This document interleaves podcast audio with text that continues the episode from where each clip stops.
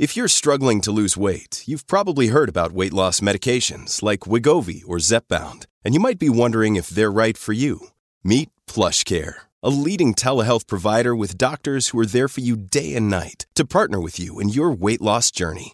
If you qualify, they can safely prescribe you medication from the comfort of your own home. To get started, visit plushcare.com/weight loss. That's plushcare.com/weight loss. plushcare.com/weight loss.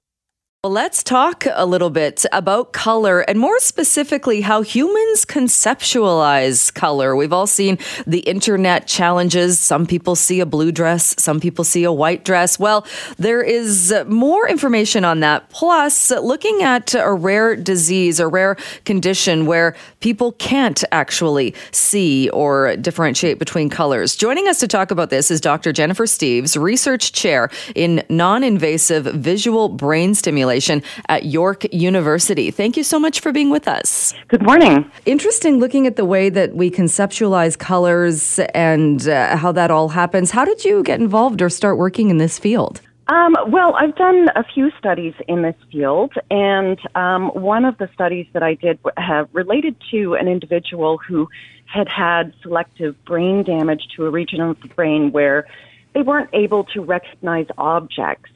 And this is called visual form agnosia. And we did a study to see whether or not color information might actually facilitate their ability to recognize objects and to recognize the visual world and scenes, and how natural scenes such as a forest have a lot of green information. And we asked whether that might help them in their recognition of the world. And in fact, it did.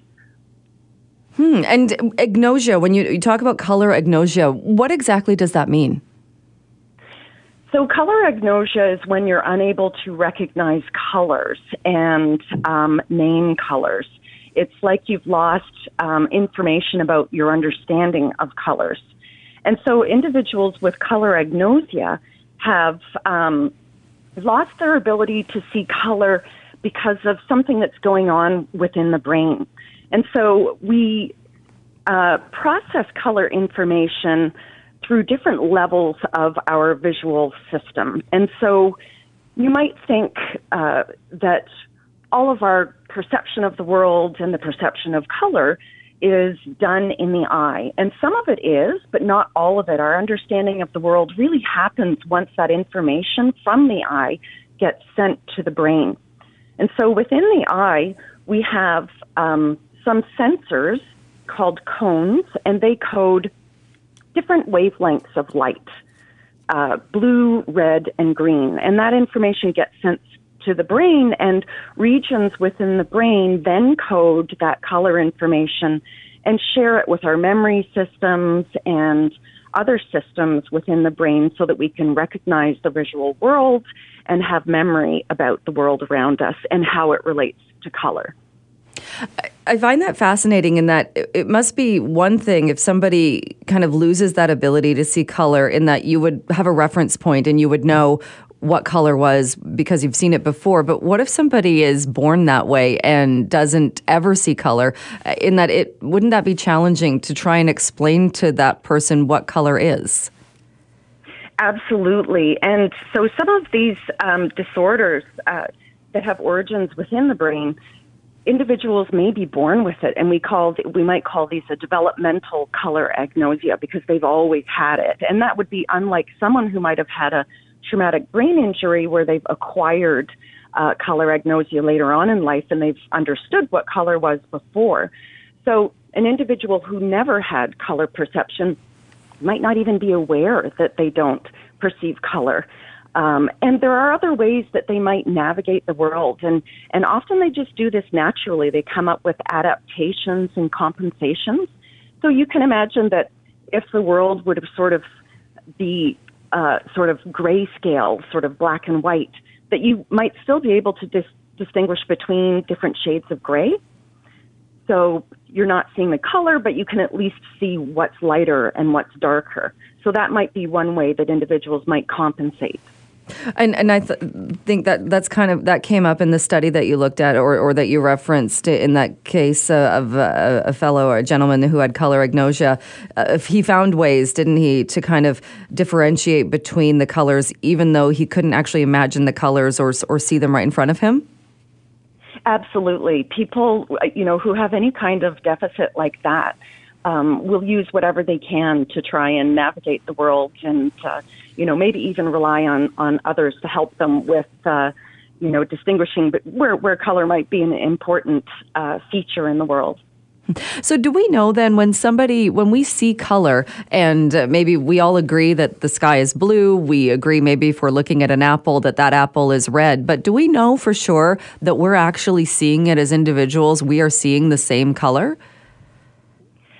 That's a great question. So there are individual differences in the perception of color. Some individual, you can even think about when, shades of pink, and someone else might, say it's a little bit more on the red side, or maybe it's got a little blue in it. So certainly individuals might have some differences in the way that they perceive colors, but typically, there's some standard, broad categories, but subtle differences can exist for sure. And is the research still changing on it, or do we? Because it seems to be one of those things that so many people see color. We don't really even talk about it or think about it in our daily lives, because for many of us, it's a given. But is it something that we are still studying and learning things about? Absolutely, and particularly because it's encoded neurally within the brain, from the eye to the brain. And as we learn more and more about how to study the brain and with advances in neuroimaging like magnetic resonance imaging and functional imaging of the brain, we can learn more about the networks of where this is being coded and how it's being coded in the brain.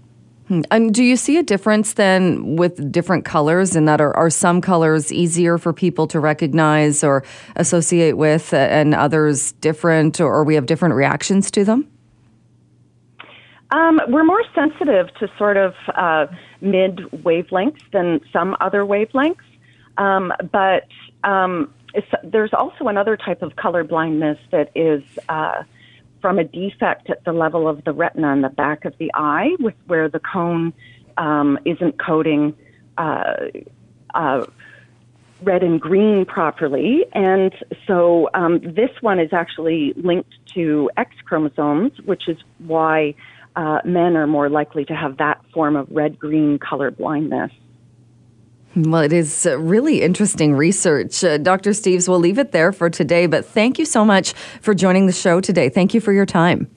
My pleasure.